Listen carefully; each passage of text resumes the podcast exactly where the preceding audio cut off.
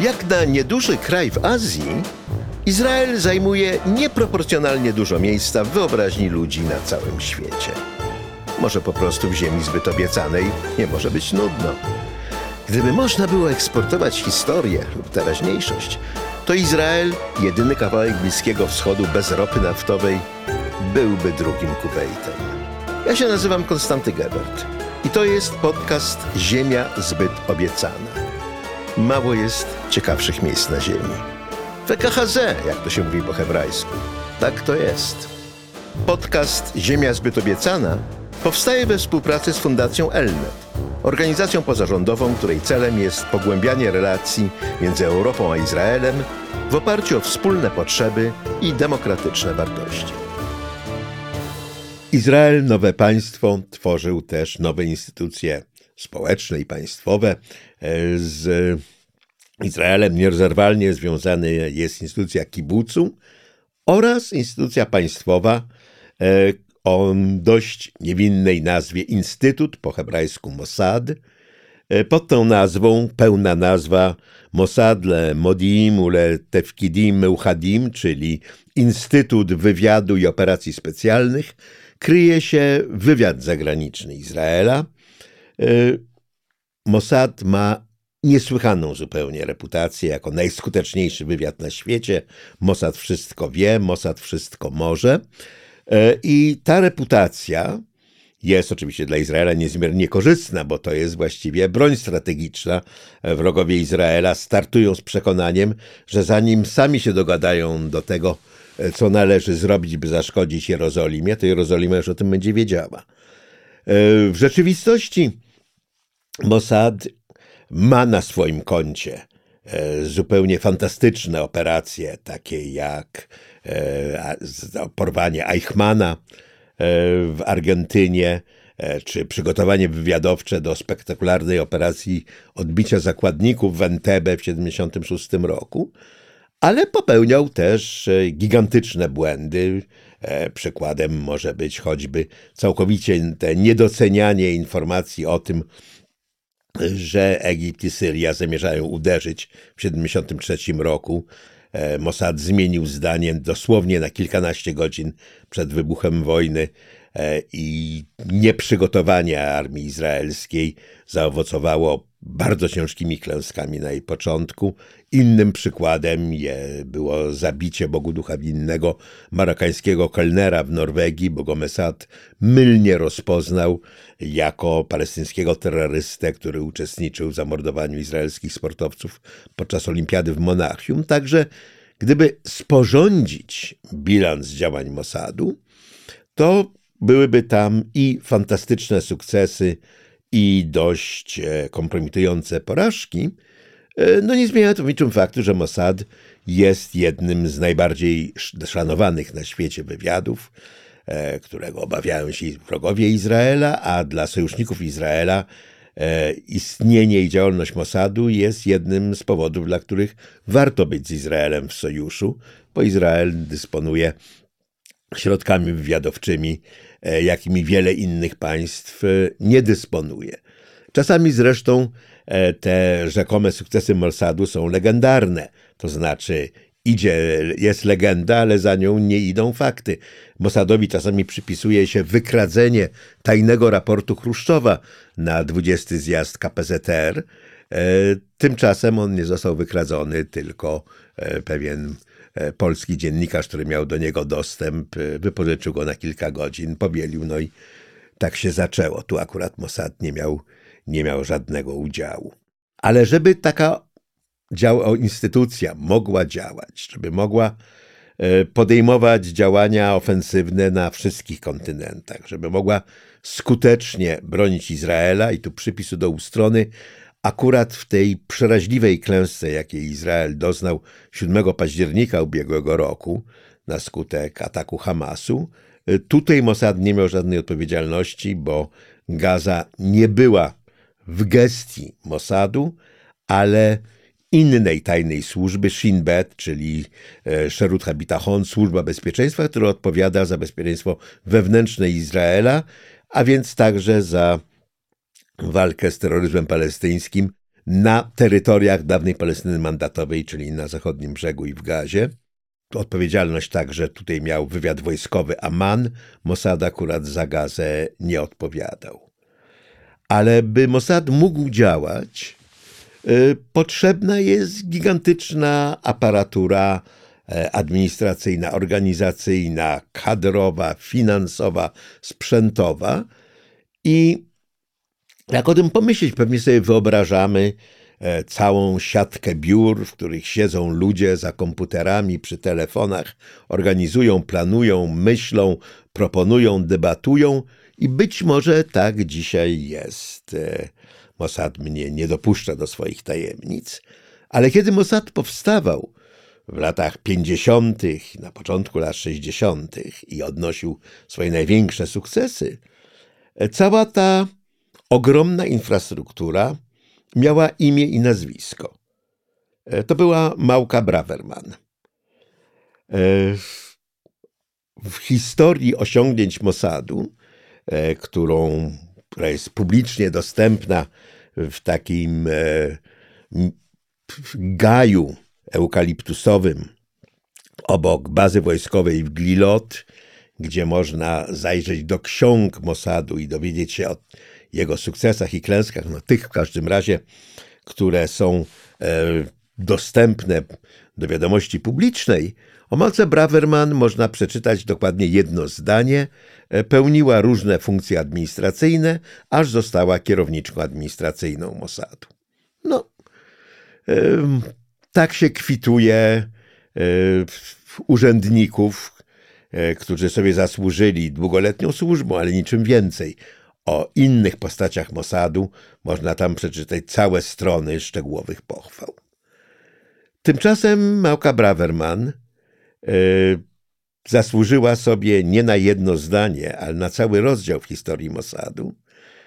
I może można o niej myśleć jako o takim no, klasycznym przykładzie e, wspaniałych, inteligentnych, odważnych, stanowczych kobiet, które budują instytucje, budują organizacje i są niedostrzegane.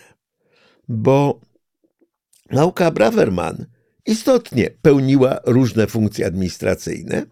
Mianowicie była w latach 50. i na początku lat 60. odpowiedzialna w Mossadzie za administrację, kadry, finanse, szkolenia i wyposażenie. Tylko tyle. Jedyne, czego sama nie robiła, to nie śledziła podejrzanych na ulicy, czy nie czatowała na wrogów e, Izraela E, z bronią w ręku. Natomiast cała infrastruktura Mossadu, to co sprawiło, że Mossad był Mossadem, to jest jej zasługa. E, Lewi Eszkol kiedyś wspominał, jak to przyszedł na naradę, premier Izraela na początku lat 60., przyszedł na naradę E, z udziałem e, przedstawicieli Mossadu w jakiejś bardzo skomplikowanej sprawie.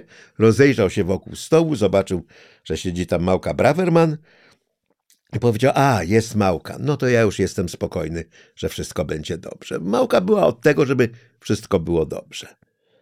E, sama o sobie mówiła, że jej na uznaniu nie zależy.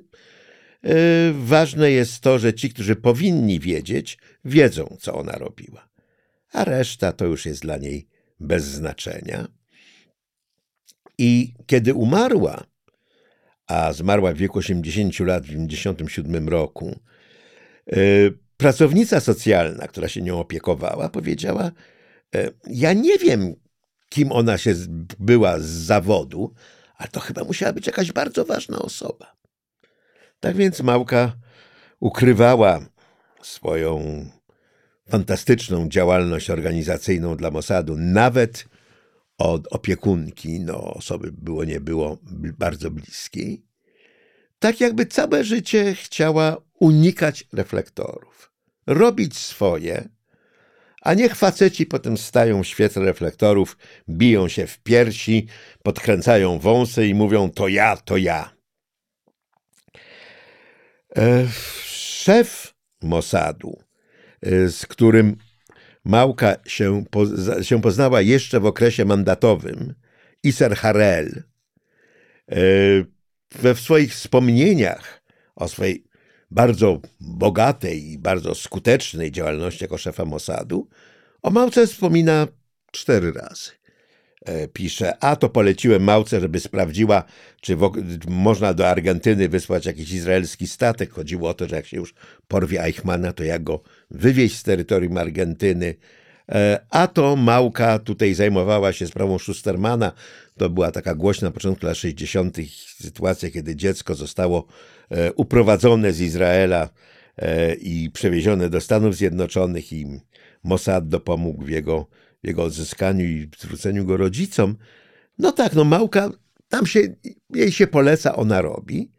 No i cała ta machina działa.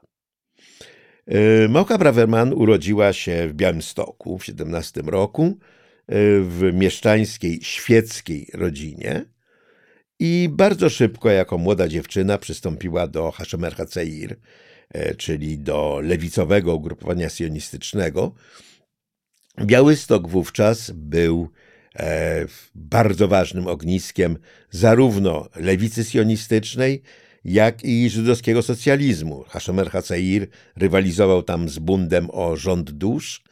E, obie organizacje zresztą później już za okupacji niemieckiej e, przygotowywały wspólnie powstanie w getcie białostockim, które e, wybuchło po powstaniu w getcie warszawskim. Trwało dużo krócej. E, I w wieku kilkunastu lat po śmierci ojca z matką i e, częścią rodzeństwa, młodszego rodzeństwa, e, wyjechali do ówczesnej Palestyny. Reszta rodziny została w Białymstoku i została wymordowana podczas wojny, co sprawiało, że Małka, podobnie zresztą jak właściwie wszyscy uczestniczący w operacji uprowadzenia Eichmana, miała także osobisty powód, by chcieć, by niemiecki zbrodniarz stanął przed obliczem sprawiedliwości. Y, Małka y, pracowała y, w sadach owocowych, zbierała pomarańcze, a także szybciutko zaangażowała się w działalność Hagany, czyli żydowskiego podziemia zbrojnego. No i tam właśnie poznała Isera Harela i razem z nim przeszła do wywiadu Hagany, pierwszej izraelskiej organizacji wywiadowczej, z której w przyszłości miały się zrodzić izraelskie tajne służby. I kiedy w 1953 roku Isser Harel, który na początku był szefem Shin Betu, czyli wewnętrznej służby bezpieczeństwa, y, został mianowany szefem Mossadu, y, sprowadził Małkę do, do pracy w instytucie i szybko stała się ona jego prawą ręką. Isser Harel był od wymyślania i planowania spektakularnych operacji Mossadu. Małka była od tego, by te operacje mogły zostać przeprowadzone. Uzupełniali się znakomicie, zwłaszcza, że Harel bardzo lubił błyszczeć świetle reflektorów, a Małka, jak się rzekło, wręcz przeciwnie. E, Mossad jest e, dziwną organizacją, ponieważ e, do tej pory nie istnieje ustawa, która by regulowała jego działalność, zresztą ustawa regulująca działalność Shinbetu została przyjęta przez Kneset dopiero 20 lat temu. Mossad po dziś działa tylko w ramach ogólnej ustawy o rządzie y, i jest instytucją podległą bezpośrednio premierowi y, i tylko od premiera przyjmującą polecenia, y, co sprawiło, że córka Małki, Liora, kiedy w szkole e, pani, ona wtedy miała 10 lat, chodziła do podstawówki, pani zadała dzieciom pytania, a czym się zajmują wasi rodzice? E, Liora odpowiedziała zgodnie z prawdą, że tatuś ma małą pralnię w Hajfie, a mama tak się zastanowiła chwilę i powiedziała, no jest chyba sekretarką Ben Guriona. Liora nie wiedziała, czym się matka zajmuje. E, Małka bardzo pilnowała tajemnicy i nie ujawniała niczego nawet swojej córce, ale o Ben Gurionie się w domu często mówiło i ona często widywała rozmaite dokumenty z jego podpisem, no to założyła, że mama coś tam robi razem z Ben Gurionem, a to były te czasy, kiedy kobieta, jeżeli coś robi, no to musi być sekretarką jakiegoś ważnego mężczyzny, więc uznała, że mama jest sekretarką Ben Guriona i wspominała Liora, że kiedy powiedziała mamie, jak odpowiedziała na pytanie nauczycielki, mama była wyraźnie niezadowolona, no bo jednak jeżeli się jest mózgiem organizacyjnym e, Mossadu, to bycie uznanym za sekretarkę premiera to jest ewidentna degradacja. E, natomiast tata Liory jak najbardziej był właścicielem małej pralni w Hajfie, mimo że to się wydaje być wręcz podręcznikowym przykładem legendy, e, jaką powinien się posługiwać mąż tak ważnej postaci z Mossadu, sam będąc zapewne jakimś wybitnym tajnym agentem, e, ale nie. E, Munio Weinberg, mąż Małki Braverman, był rzeczywiście właścicielem knajpy w Hajfie.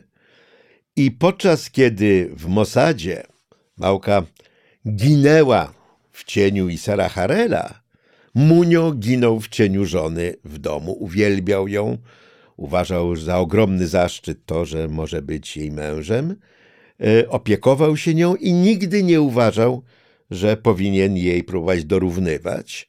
Ona zaś nigdy go nie zapraszała, nie zapraszała na piątkowe kolacje u Harela, gdzie spotykała się śmietanka Mossadu i przy śledziku i zapewne wódeczce e, debatowała o następnych operacjach organizacji. O śledziku wiadomo, bo e, ten klub piątkowy nazywał się e, klubem śledzika. No, nawet w Izraelu dość trudno sobie wyobrazić śledzika bez przynajmniej jednego kieliszka dobrze zmrożonej wódki. Nauka zajęła się całą logistyką e, operacji porwania Eichmana. Prowadziła też całą logistykę innych operacji prowadzonych przez Mossad. Równolegle zaś zajmowała się szkoleniem organizacji oraz przyjmowaniem jej nowych członków. Efraim Halewi, który później już w latach 90. miał zostać jednym z następców Isara Harela na czele Mossadu, Wspominał, jak to przeszedł przez cały proces formalny, kiedy aplikował o pracę w instytucie, a na zakończenie była rozmowa z Malką Braverman. Długa, o wszystkim, sympatyczna, serdeczna i dopiero kiedy skończył tę rozmowę, napisał Zrozumiałem, że to była rozmowa kwalifikacyjna. Że te wszystkie wcześniejsze rozmowy to była formalność. Ale to czy zostanę członkiem Mossadu, czy nie, no to zależało od tego, jakie wrażenie zrobię na małce. No i najwyraźniej zrobił dobre. Małka bardzo starała się oddzielić swoje życie prywatne od życia instytucjonalnego, ale nie zawsze było to możliwe. E, córkę Liore urodziła, e, jak wynika z dokumentacji szpitalnej o kwadrans po czwartej rano, a już o dziewiątej rano e, prowadziła odprawę kierownictwa Mossadu ze swojego szpitalnego łóżka e, na oddziale położniczym, no bo bez niej po prostu ten Mossad dalej by nie funkcjonował. Ale jak mówiła, e, uważam, że to jeszcze za wcześnie, żeby kobieta mogła aspirować do tego, by być szefową Mossadu. E, to jeszcze nie są te czasy. E, później dodała, chyba trochę złośliwie, no, że jak Mossad będzie mniej się kierował James Bondem, a bardziej kierował się myśleniem, no to nadejdą wtedy takie czasy, kiedy kobieta będzie mogła organizacją kierować. I była już, e, już wtedy E, dawno poza Mossadem, pod koniec życia, kiedy Aliza Meyer-Halevi została wiceszefową Mossadu. E, jak dotąd kobieta, która osiągnęła w Mossadzie najwyższe stanowisko. Pamiętamy, Małka Braverman była kierowniczką administracyjną. No to kierowniczka administracyjna to jest ta urzędniczka, która pilnuje, żeby na biurku nie zabrakło spinaczy i gumek, tak?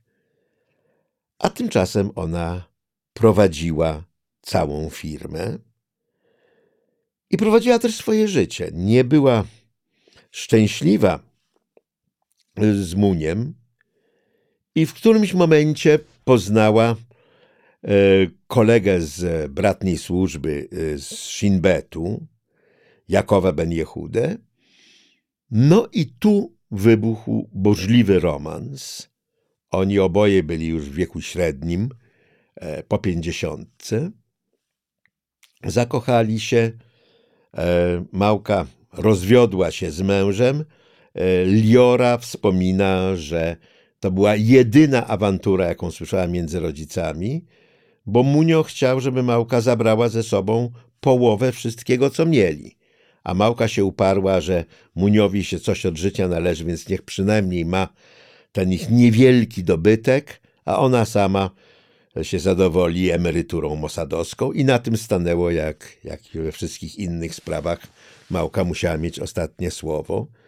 E, ben Jehuda był także żonaty, także się rozwiódł e, i sprowadził się do mieszkania Małki, gdzie mieszka, Małka mieszkała ze swoją córką Liorą, ze swoją córką Osnat. Obie dziewczynki bardzo się polubiły, a to się przerodziło e, w przyjaźń, która przetrwała e, ich oboje rodziców. I tak jak przez całe życie, wspomina Liora, Małka była, no była w cieniu. E, nie mamy jakichś jej spektakularnych zdjęć. Jest jedno dość zabawne zdjęcie z czasów jeszcze e, Palestyny mandatowej, gdzie Małka siedzi na plaży, e, ubrana w spodnie i sweter i dość niezgrabnie trzyma pistolet maszynowy, jakby nie bardzo wiedziała, do czego to służy. Akurat jestem dziwnie spokojny, że wiedziała bardzo dobrze. Ale jak to często bywa z ludźmi z wywiadu. E, nie lubiła być fotografowana, no bo fotografia jednak e, jest dowodem na to, że się było w określonym miejscu, o określonym czasie, a czasem bywa tak, że bardzo się potrzebuje dowodu na to, że się było zupełnie gdzie indziej. Więc e, Liora wspomina, że dopiero gdy została żoną Ben Jehudy, Małka rozkwitła jako kobieta. Ona wcześniej, wspomina jej córka, jajka na twardo nie umiała ugotować, a teraz nagle zaczynała pikcić wyszukane potrawy, wydawać przyjęcia dla tej, nie, tego niewielkiego kręgu przyjaciół, jakie oboje mieli, e, chodzić na zakupy, kupować sobie ubrania. Słowem, cała ta młodość, którą oddała najpierw państwu, a potem bardzo lubianemu chyba, no ale nie będącemu obiektem wielkiej miłości mężowi, ta młodość ją dogoniła. W wieku pięćdziesięciu paru lat i wybuchła. Liora wspomina, że byli z Ben Jehudą niesamowicie szczęśliwi, ale to szczęście nie trwało długo. Ben Jehuda zmarł w wieku 56 lat i resztę życia Małka spędziła sama kiedy siedziała Shiva, czyli e, to jest ten okres e, siedmiu dni żałoby po śmierci osoby najbliższej, jedzenie jej przynosił, no tak, Muniek oczywiście, który nie przestawał jej wspierać, a kiedy się siedzi Shiva, samemu się niczego nie gotuje, niczego nie robi, rodzina i przyjaciele dbają o to, by się, by żałobnicy mieli co jeść. No i Muniek był tak samo w żałobie, bo wiedział, że jego małka cierpi, więc przynosił jej jedzenie, e, żeby miała co jeść w okresie żałoby. W dwa lata później także i Muniek odszedł. Małka została sama i starzała się cichutko i e, nie zwracając na siebie uwagi, córka założyła rodzinę w Stanach Zjednoczonych, przyjeżdżała często odwiedzać matkę, ale na co dzień opiekowała się y, małką no, opieka społeczna. Tak jak to się dzieje, kiedy y, ktoś jest y, starszy, samotny i sam sobie nie może poradzić. I właściwie, gdyby się trzymać oficjalnej historii Mossadu, no to mielibyśmy to jedno zdanie z księgi pamiątkowej. Pełniła różne funkcje administracyjne, aż została kierownikiem administracyjnym. Tymczasem bez niej ten Mossad lat 50., początku 60., kiedy wypracował swoją legendę, zasłużenie, bez niej tej organizacji by nie było. E, jej córka wspomina, że prowadzili zupełnie banalne życie, tyle tylko, że w mieszkaniu był telefon. A wtedy, w latach 50., no, nikt nie miał telefonu w Izraelu. To było tak jak w PRL-u. Telefon był luksusem, pisało się podanie, a następnie czekało się latami, latami, latami. No, państwo miało inne priorytety. Oraz Małka miała samochód, co też było w Izraelu rzadkością, acz już mniejszą, bo telefon zależał od państwa, a samochód no, można było sobie kupić, jak się miało pieniądze, więc pewnie sąsiedzi Małki podejrzewali, że ona może jest e, żoną jakiegoś bogatego biznesmena, chociaż prawdę powiedziawszy, pralnia w Hajfie, e, którą prowadził Munio, mąż Małki, to nie jest jakiś wielki biznes. Natomiast to, że była otrzaskana z telefonem, e, Liora wykorzystała e, w dość zabawny sposób, bo jak się rzekło, no większość rodzin izraelskich wówczas telefonu nie miała. Otóż kiedyś Iser Harel po, poprosił ją, e, żeby posiedziała u niego w domu i zapisywała wszystkie informacje, jakie będą mu przekazywane telefonicznie, bo on miał jakieś akurat nagłe, ważne zebranie a więc nie mógł siedzieć przy telefonie, więc zlecił to e, swojej e, córce swojej najbliższej współpracowniczki, uważając, e, że komu jak komu, no ale córce Małki to on może zaufać. No i Liora siedziała przy telefonie, zapisywała to, co mówili różni ludzie, którzy dzwonili do Harela, a potem ni z tego nizowego weszła na posiedzenie kierownictwa Mossadu, żeby przekazać Harelowi karteczkę ze swoimi starannie sporządzonymi notatkami, a miała w tym też interes, bo Harel obiecał, że jej zapłaci parę szekli za każdą informację. No i sprawdziwszy, że wszystkie informacje rzeczywiście zostały przekazane, Harel zapłacił jej obiecane pieniądze. E, talenty organizacyjne i administracyjne Małki nie zmarnowały się całkowicie, bo kiedy odeszła z Mossadu, e, poszła pracować e, w przemyśle izraelskim. Odeszła z Mossadu po tym, jak ze stanowiska musiał zrealizować no, twórca właściwie tej organizacji Isar Harel, a jego następca Meir Amit całkowicie przekształcił sposób funkcjonowania Mossadu z prywat, czegoś, co było właściwie prywatną operacją e, Isera Harela, gdzie o objęciu stanowiska decydowało jego osobiste zaufanie. Stąd na przykład było jasne, że bez zgody Małki Braverman Efraim Halewi nie zostałby członkiem Mossadu. E, Miramid przyszedł z wojska i chciał cały ten ten cywilny sposób zarządzania firmą zastąpić wojskowym. E, no i część kierownictwa Mossadu się zbuntowała. To był rok 64, o ile się nie mylę, piąty może. Wśród buntowszczyków była też Bałka Braverman. No i było jasne, że kiedy bunt upadł, e, Isra Harel nie wrócił do Mossadu, a Meir Amit nadal rządził organizacją żelazną ręką, zresztą przyczyniając się do jej licznych sukcesów, e, między innymi penetracja wywiadowcza sztabów armii arabskich umożliwiła Izraelowi w 1967 roku odparcie arabskiego ataku. E, no było jasne, że e, dla zdecydowanych zwolenników Isara Harela w organizacji kierowanej przez Meira Amita nie może już być miejsca. I Małka odeszła.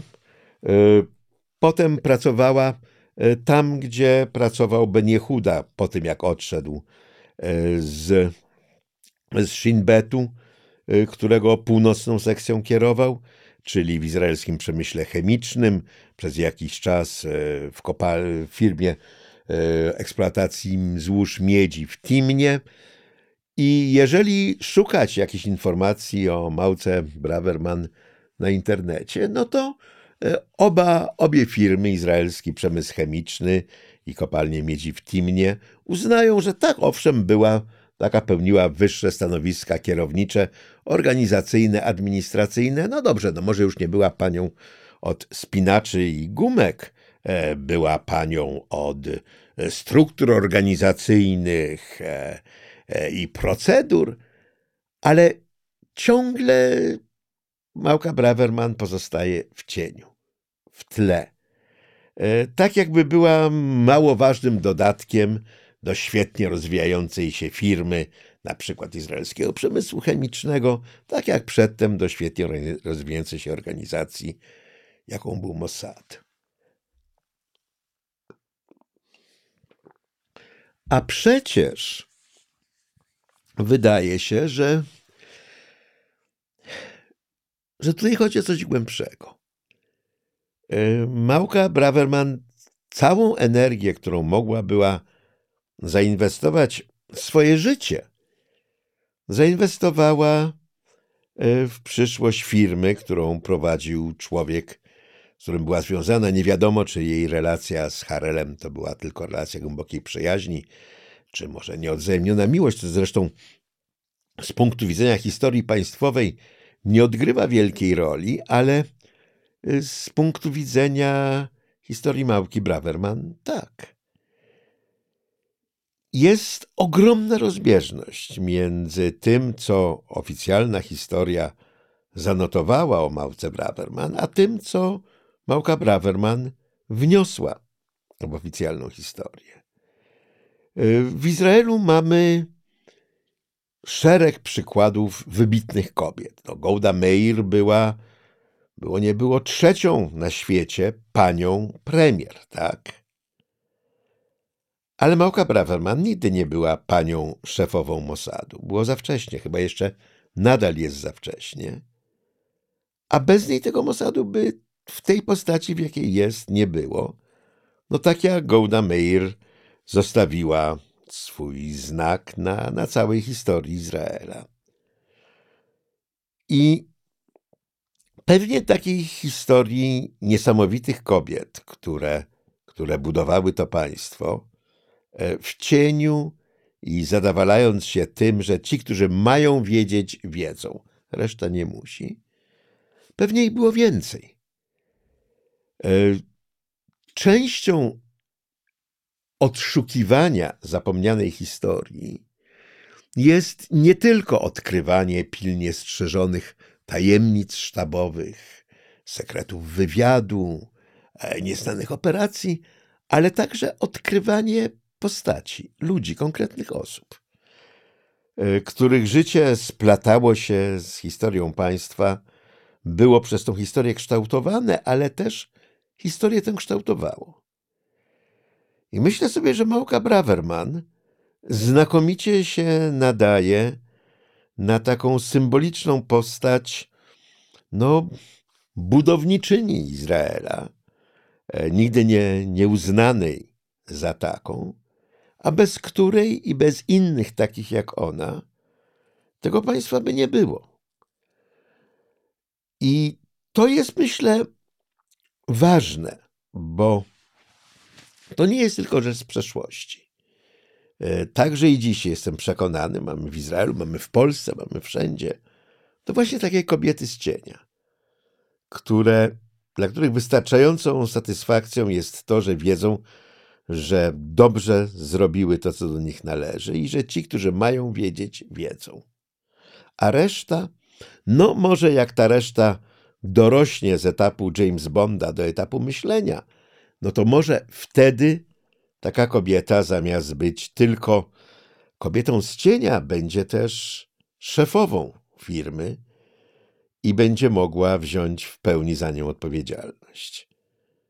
E, Małka Braverman najwyraźniej urodziła się za wcześnie, ale dla Izraela to wielkie szczęście, że urodziła się za wcześnie, bo gdyby się urodziła później, no to Mossad byłby pozbawiony jej umiejętności, jej wkładu, no i tego wszystkiego, co, co wniosła w państwo żydowskie. Kierowniczka administracyjna, czytamy w tej oficjalnej księdze pamięci. Tak, tak, no, no czym się ona zajmowała? No tylko administracja, finanse, kadry, szkolenie i wyposażenie. Czyli te wszystkie nieistotne banały, nie te prawdziwe wielkie rzeczy, operacje, akcje zbrojne, znakomite posunięcia kontrwywiadowcze, z których żadna nie zrobiłaby kroku, gdyby gdzieś tam w cieniu za biurkiem Małka nie dopilnowała, żeby kiedy ta operacja miała się rozpocząć, żeby kadry były właściwe, żeby miały właściwy sprzęt, były odpowiednio wyszkolone, miały odpowiednie środki finansowe, no i żeby cała ta logistyka grała ze sobą. Izrael bardzo wiele zawdzięcza Małce Braverman. Myślę, że Małka Braverman by podpowiedziała, a ja z kolei bardzo wiele zawdzięczam Izraelowi, no bo gdyby została w Białymstoku, nie wiedzielibyśmy o niej nic, tak jak nie wiemy o tym, jaki był los tej części jej rodziny, która w Białymstoku została. A tak mamy kolejną białostoczankę, która dołącza do grona wybitnych ludzi urodzonych w Białymstoku, o których wie cały świat, tylko Białystok nie wie. No ale to już byłoby najmniejsze ze zmartwień Małki Braverman.